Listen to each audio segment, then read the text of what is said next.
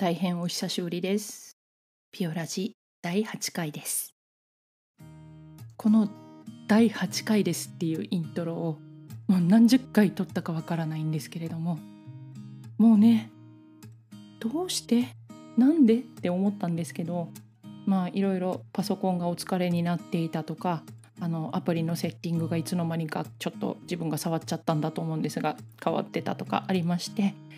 うまく録音をすることができずに何度も何度も何度もやり直した挙句ちょっと諦めて放置したりしていましたごめんなさい。やっとですね、いろいろと、あのー、原因を突き止めたような感じなので、これからはもう少し、えー、きちんと撮っていけるかなと思います。えー、最近は配信のコンサートとかも多くなってますよね。私自身も今度じゅういちがつのじゅうごにちにおうちでプリモっていうかわいい名前の配信をしてくださる会場でも少数のお客様、そして生配信でたくさんのお客様にっていうような趣旨でのコンサートをさせていただくことになっていて、でそこであの配信の方に字幕をつけたいので字幕の原稿をくださいと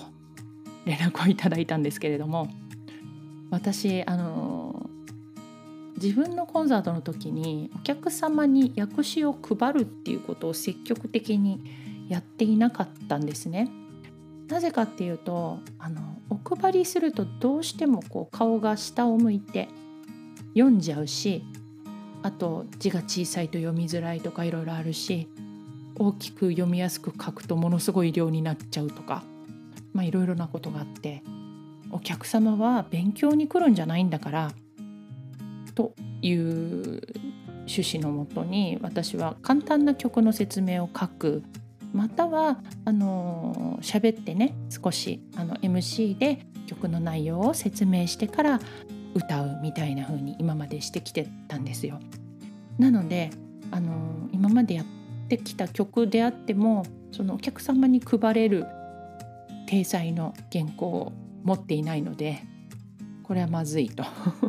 思ってですね、慌てて今いろいろ書いているところです。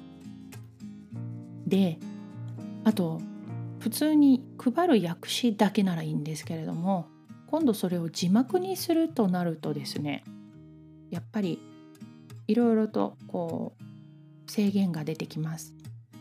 っぱいちまいのスライドに入れて読みやすい文字数とか、あとや音楽が進んでいってしまうので、何秒で切り替わるのにこの文字数は読めないねとか、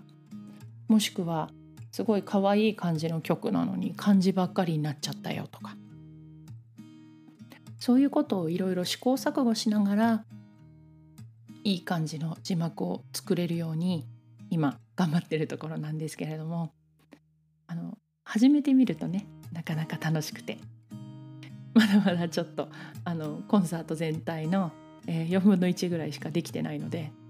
本当はこんなポッドキャストやってる場合じゃないんですけれども、でも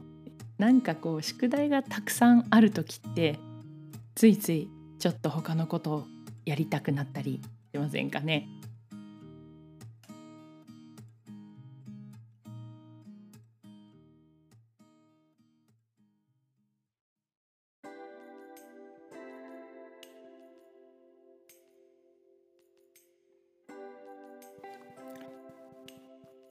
いつも、えー、主催の公演、要するに自分が企画して自分がチケットを売って出る公演とか、あとはリサイタルみたいなものをやるときにね、まあ買ってください買ってください買ってくださいみたいに言うの私あまり得意ではないのであれなんですけれども、まあもちろん買っていただきたいじゃないですか。たくさんのお客さんに来ていただきたいし、頑張って自分がこう今すごい愛してる曲を聴いていただきたいし、でま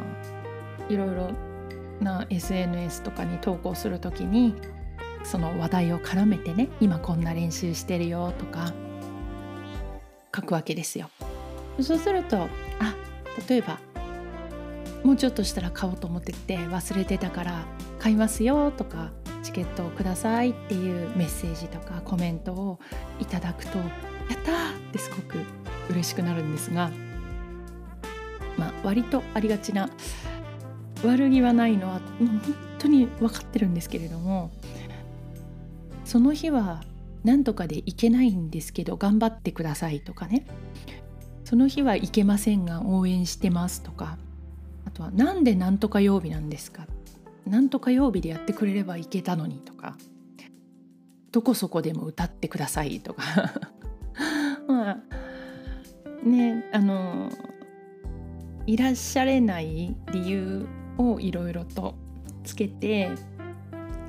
来られないよっていうようなコメントをいただくことも結構多いんです。うーん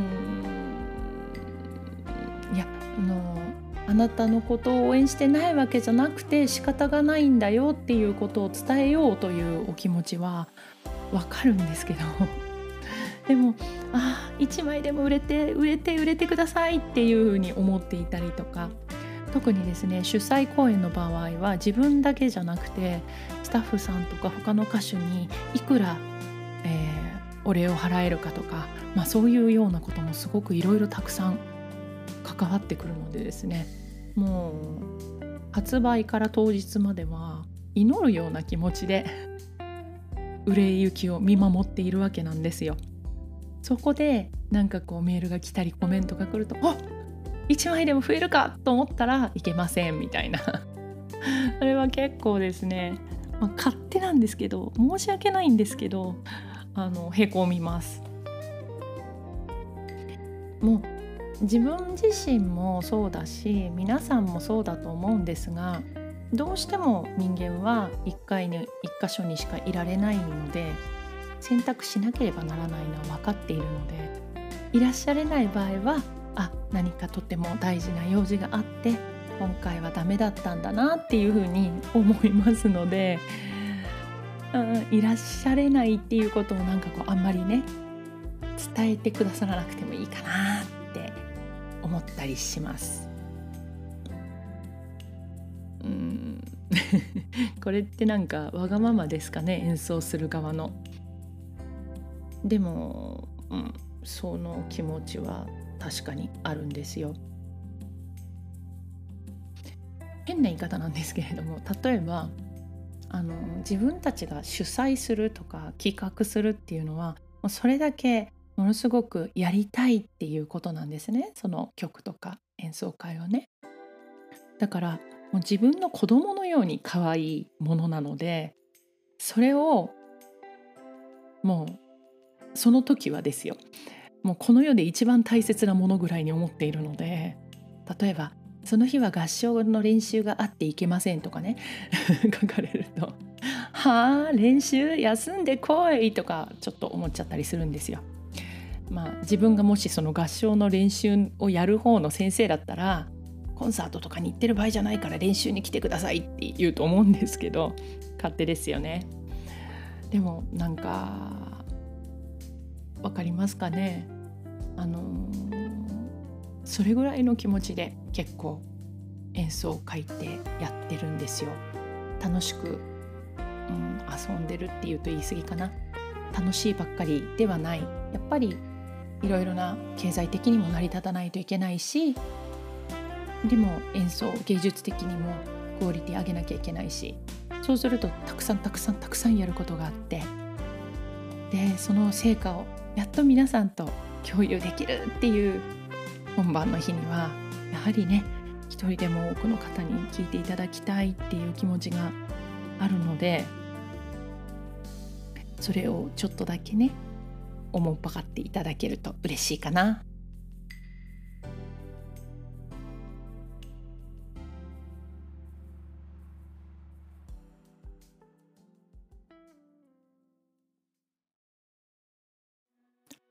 初めの方でちょっと字幕のお話をしたんですけれども、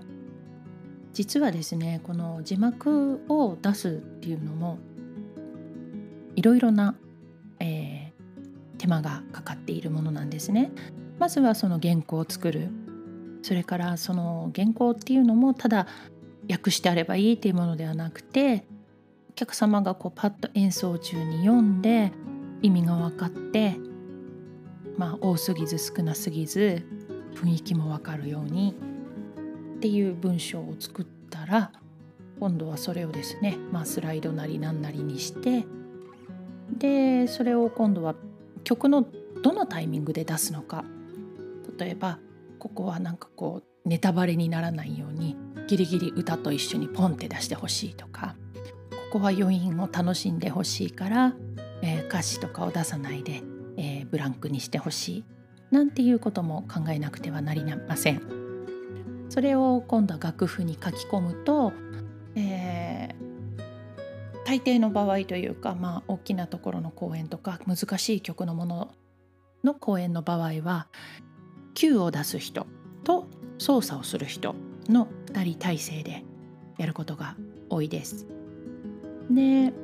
っぱりその曲が始まっちゃったらば いち、に、さん、よん はいみたいな感じでずっと同じ速さで進んでいく曲もあれば、途中でちょっと止まるようなところがあったり、ちょっと速くなったり遅くなったり、言葉の長さで伸び縮みをしたり、もしくはお芝居の間を取ったり、そういうことをこう舞台上で今行われていることをじっと見ながら、次の Q を Go っていうふうに出すと、それに合わせてカチッて、えー、スライドが切り替わると。だからその切り替える時間も含めてちょっと前出しで Go っていうとか、まあいろいろとプロの技があるみたいなんですけれども、私自身はそれをやったことがなかったのですが、えー、私たちの仲間内でやっている和の会っていう会では、あのうちの夫がいつもそのオペレーションの方をやってくれていて、でもまああの夫も楽譜は読めるのですが、ワーグナーの楽譜すごい大変で複雑なので、あのプロの Q を出してくださる、えー、大体はピアニストの方がなさるんですけれども、とふたり一組になってで Go って言ってカチッってやって、ちゃんと切り替わってるか確認してみたいな風にやっていて、そうすると彼がですね、まあ、あのこの人はこういうところを見てこういう風にQ を出してたよっていうようなこととか、こういうことが大事みたいっていうのをこう長年の経験というか何回もやってるうちに、あ、盗んでくるわけです。そうしたらば、えー、去年だったと思うんですが、私のお友達がやるそのオペラの場面をやるコンサートで字幕をやる人がいないんだけどって相談を受けたので、じゃあ、あの私と夫とふたりひとくみでひとりぶんでいいので行きますよっていう風に申し上げて、で私がその字幕Q出しっていうのを初めてやってみました。でそれがね、なかなか難しくもあり楽しくもあり、なんかおおこういうところは先に出ちゃうと興ざめだからポンって出さなきゃなとか、そういうのって本当にプロの技、どこにでもプロの技があるんだなっていう風に感じました。まあ、その経験とかも踏まえて、今回もその自分の字幕を自分で作るっていう時に、うん、ここはあえてゆっくり読むために切り替えを少なくしようとか、ここは驚かせようとか考えるのが楽しいですよね。まあ、ある意味演出ですね。そういうことを自分たちの手で手を入れてできるっていうのはちょっと面白いことだなと思うし、あのー、本当に最近は家庭用のパソコンで割と何でもできちゃうので、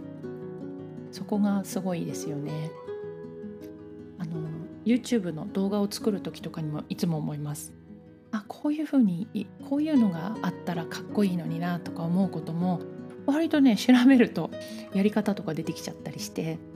え自分でもこれこれが作れるのみたいな楽しさがあるんです。まあただね、もうそればっかりやってると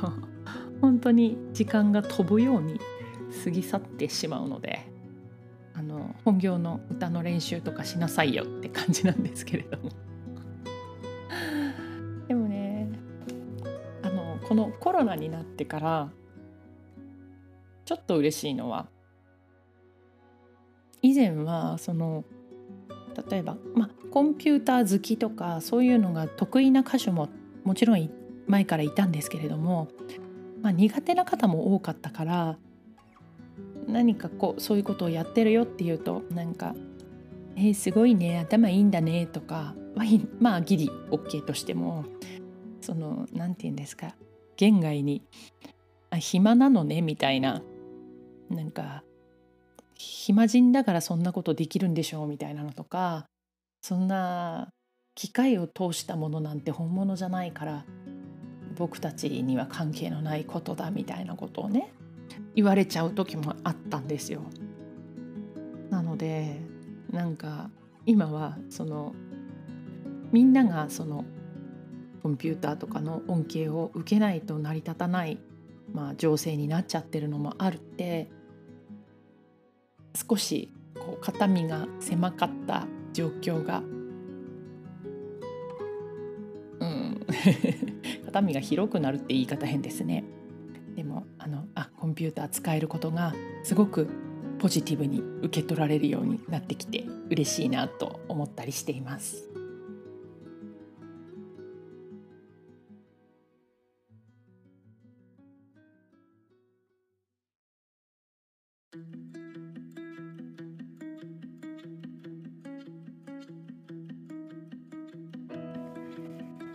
いろいろと、えー難産だったこのピオラジだいはちかいも今のところうまく撮れてる感じがします。無事にいろいろ保存できているので、これでやっと出せるって思うと嬉しいですね。なかなかあのやはりすごく詳しいわけではないので、いろいろ調べたりしながらやっているものですから、こうやってちょっと間が空いてしまうと、いろんな基本的な操作、例えばその ビージーエム をどんな感じで入れてどこからフェードアウトするよみたいな作業とかの手順とかが、あれなんだっけなんだっけみたいになっちゃって、そうするとなんかいっこ順番間違っちゃったりすると、保存した後にあれこんなことになっちゃったよみたいな。あの動画編集も同じです。なんかちょっとした手違いを見逃してて、書き出ししちゃってからあーって思って、もう一回戻って修正して書き出してみたいな、この動画何回作ってんだよみたいなのもよくあるんです。うんなんですけどね、まあ楽しいですよ。なので多分この趣味はしばらく続くんだと思います。皆さんは、えー、こういう雨の日とかにお家で何をするのがお好きでしょ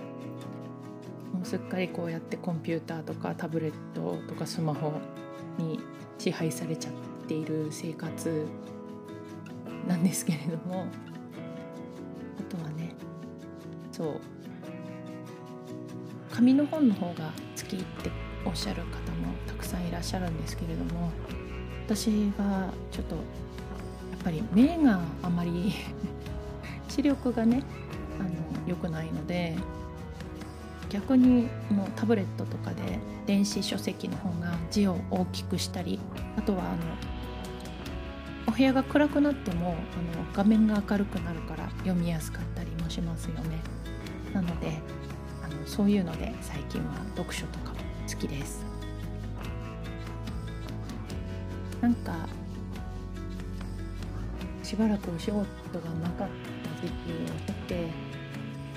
再びまあいろいろなことが動き出してみると、自分でもまだなんかすごく嬉しいのかどうなのかがわからない不思議な感じもしています。制限もたくさんあるし、あとまだまだキャンセルも続いてます。特に私はすごい大人数のオーケストラとかすごい大人数の合唱とかと一緒にやるものが多いので、うーんまだ当分ねみたいなのもあって、それでもいくつか残っている仕事を一生懸命準備してるうちにまた開けてこないかなと思いつつ、でもそのことばっかり考えてると嫌になっちゃうので、こういう新しい趣味を頑張って楽しく毎日充実していきたいなって思っています。というわけで今日はたくさん宿題を抱えた現実逃避の池田香織がお送りいたしましたピオラジだいはちかい。また、えー、今日も最後までお聞きくださってありがとうございました。